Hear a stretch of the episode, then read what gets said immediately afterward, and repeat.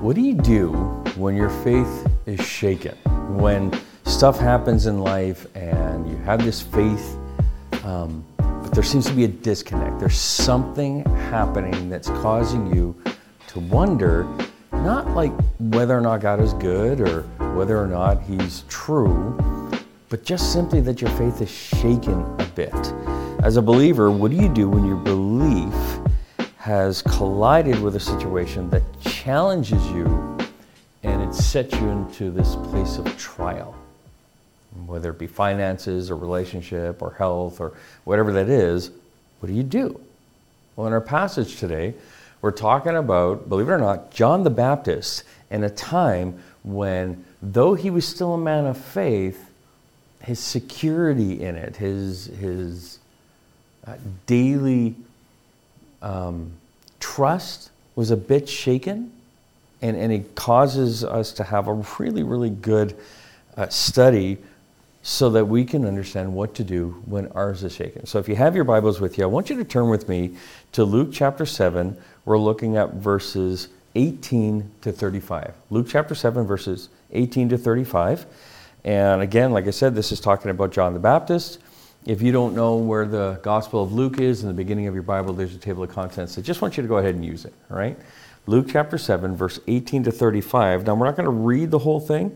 Um, I'm just going to read verses uh, 18 and 19. Here's what it says The disciples of John the Baptist told John about everything Jesus was doing. So John called for two of his disciples, and he sent them to the Lord to ask him, Are you the Messiah we've been expecting? Or should we keep looking for someone else?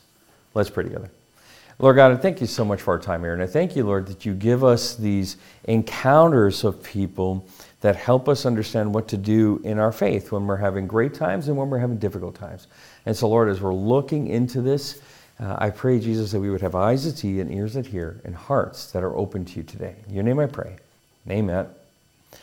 So, John the Baptist is an interesting character in the scriptures because he is the forerunner of Jesus. He is the one who uh, prophetically is supposed to prepare the way of the Lord. We understand that at Jesus' baptism, uh, John says, like, here is the Lamb of God, right? So, who takes away the sins of the world. So, John knew who he was and he knew who Jesus was. And yet, we find here that John is struggling. And so in our passage today, we actually find two types of doubters. There's uh, John the Baptist, for example. He's the first doubter that we encounter in this particular passage. He's been placed in Herod's prison because he did what God wanted him to do. That's the context here. John uh, was sent to be the forerunner of the Messiah. He preached what God wanted him to preach. He called everyone to repentance. He did everything God asked. He even told Herod that Herod was living outside of God's rule. He was living sinful life by being married to his brother's wife or having a relationship with his brother's wife. So John's thrown into Herod's prison for telling the truth and for saying things that needed to be said, things that nobody else was willing to say. And through it all, his faith at this point, well, it was kind of shaken. You know, the self doubt that starts to kick in because he is as human as everyone else. So that's one type of doubter, right? The person who uh, is experiencing some pretty difficult things. And, and then you have the doubters uh, that we would look at and say, well, these are the Pharisees, these are the scribes, the teachers of the law, the lawyers. They're the skeptics of Jesus. They have faith in God, but they're relying on their own righteousness to please Him.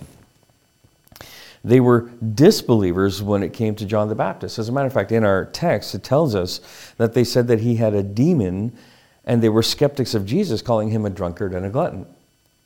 They were offended by John, or when John and Jesus preached repentance to them.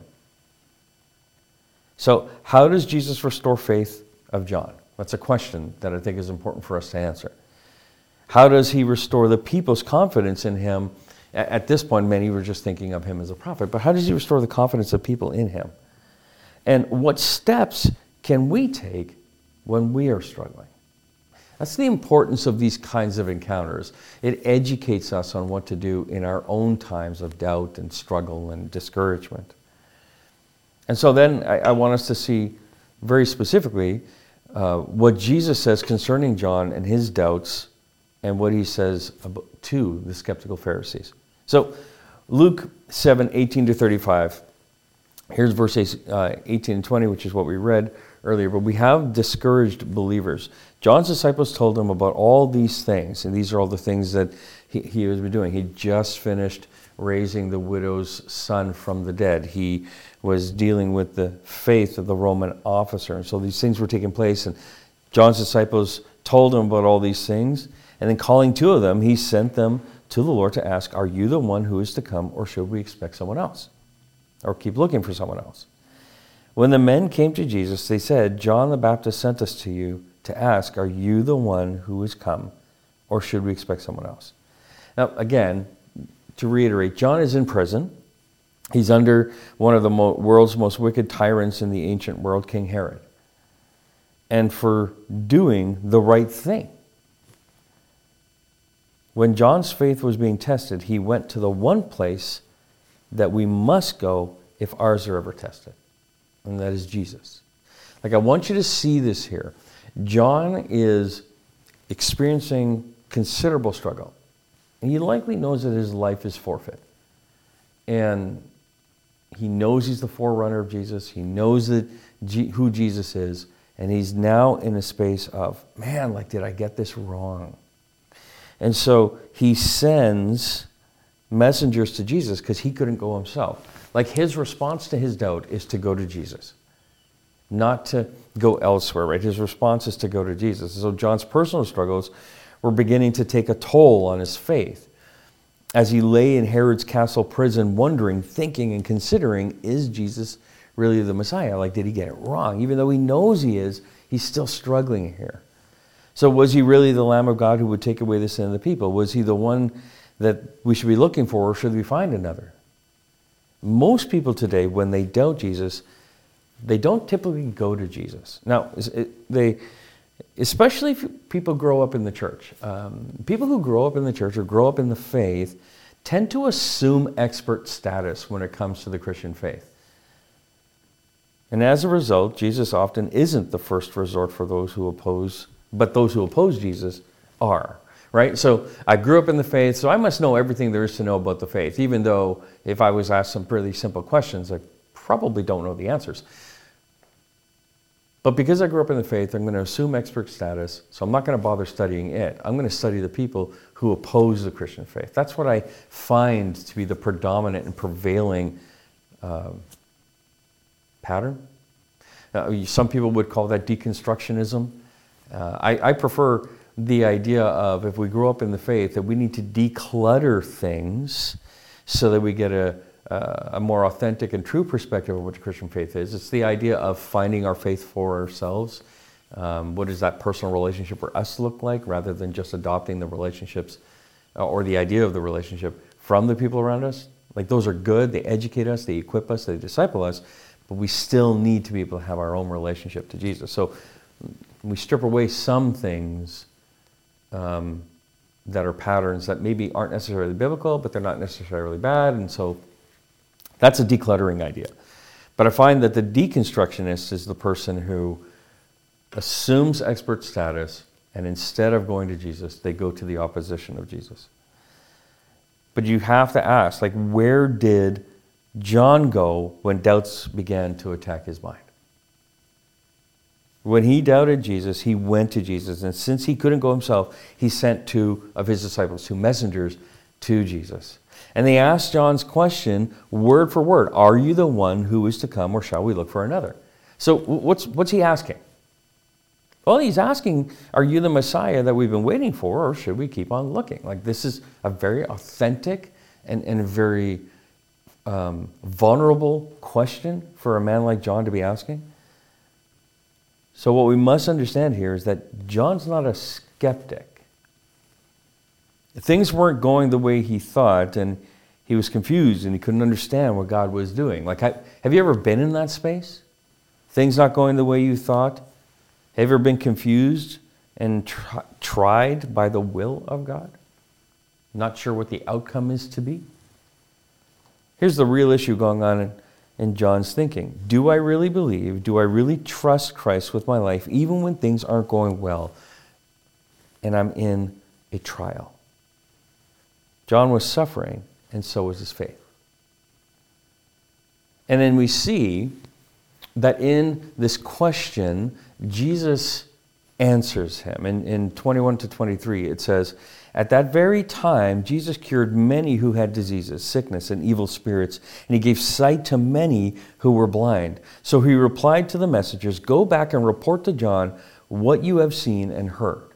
The blind receive sight, the lame walk, those who have leprosy are cleansed, the deaf hear, the dead are raised, and the good news is proclaimed to the poor. Blessed is anyone who does not stumble on account of me. And so Jesus answers him by showing the two messengers that, like, what he's been up to, and by quoting scripture. Jesus says, I want you to see for yourselves.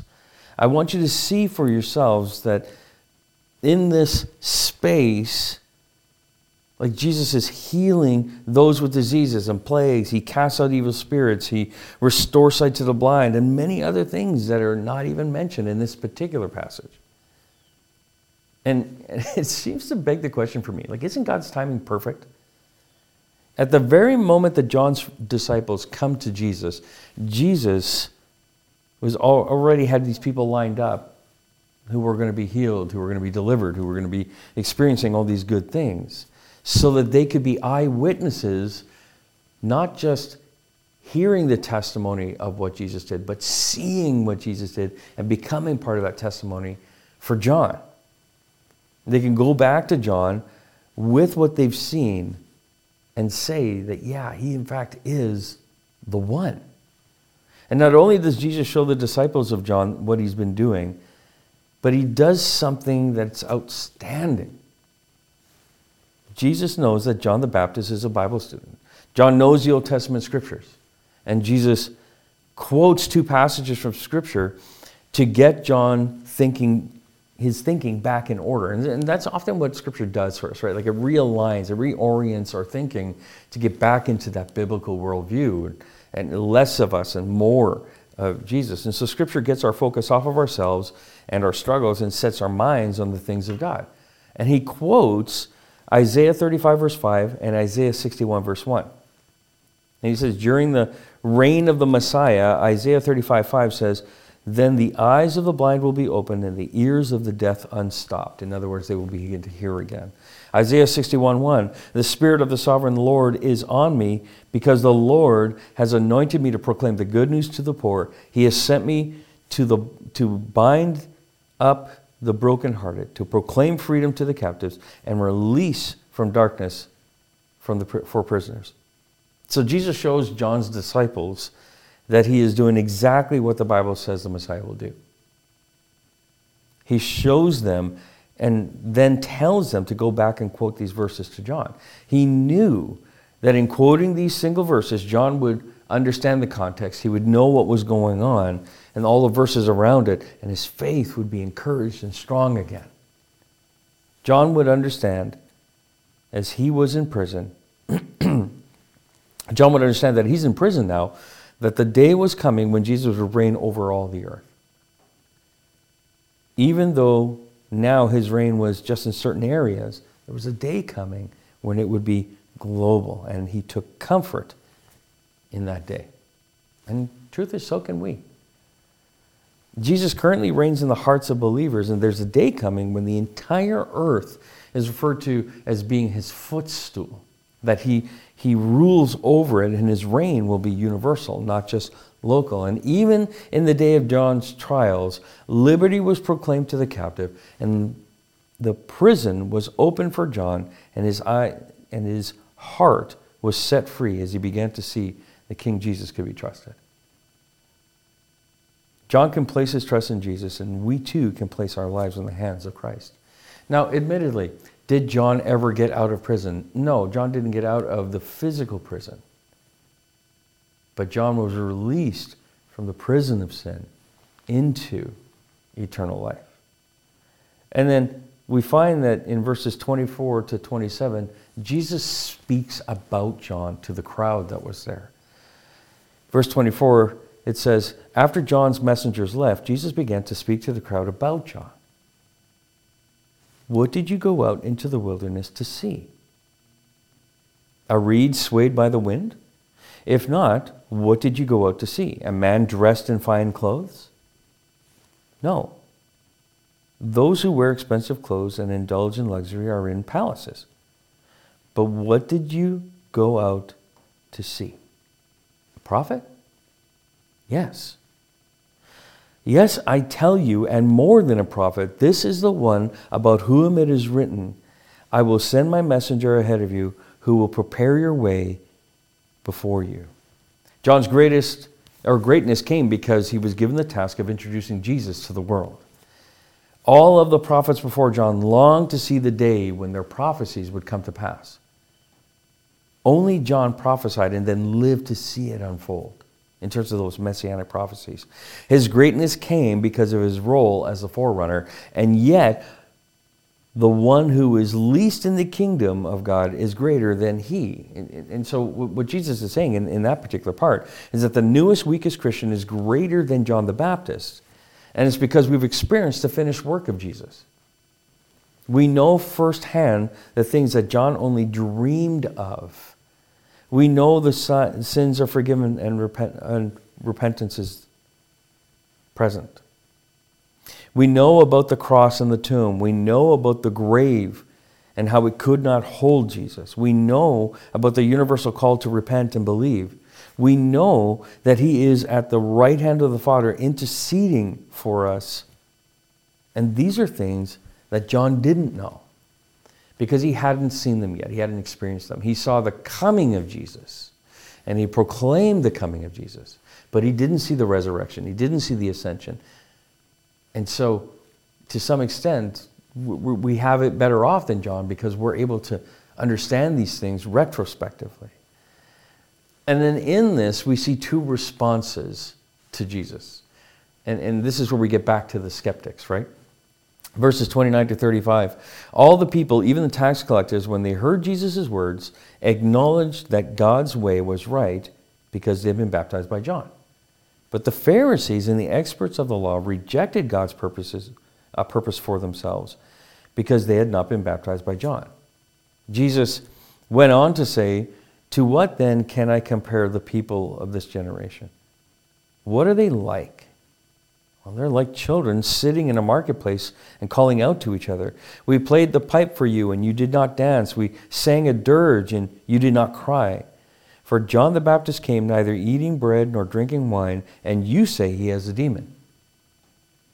The Son of Man came eating and drinking, and you say he is a glutton and a drunkard and a friend of tax collectors and sinners. But wisdom is proved right by all her children. And so here are the responses that we see. Like so the first response is that, that people heard the message of John and Jesus and declared that God was just and correct in his verdict, and they were guilty of sin and needed to repent, right? That's verse 29. All the people, even tax collectors, when they heard Jesus' words, acknowledged that God's way was right because they had been baptized by John. And the second response that we see here is that others heard the verdict and they disagreed and they tried to justify themselves. For John the Baptist came neither eating nor drinking wine, eating bread nor drinking wine, and you say he is a demon. The Son of Man came eating and drinking, and you say that he is a glutton and a drunkard and a friend of tax collectors and sinners. And so Jesus very clearly says that these are the Pharisees and the lawyers who were doing what they always did. When John preached repentance and faith, they said he has a demon because well, he was unsocial and he was too harsh. When Jesus came with the same message of repentance, they said he was a glutton and a drunkard and he was too social and too inclusive. They were never going to agree with God. Never. By running down Jesus and John, they were trying to show their superiority and they disagreed with God's verdict and in the end suffered the consequences. Jesus shows that there are two types of people those who agree with God concerning their sin, and those who are offended when they're told that they are sinners.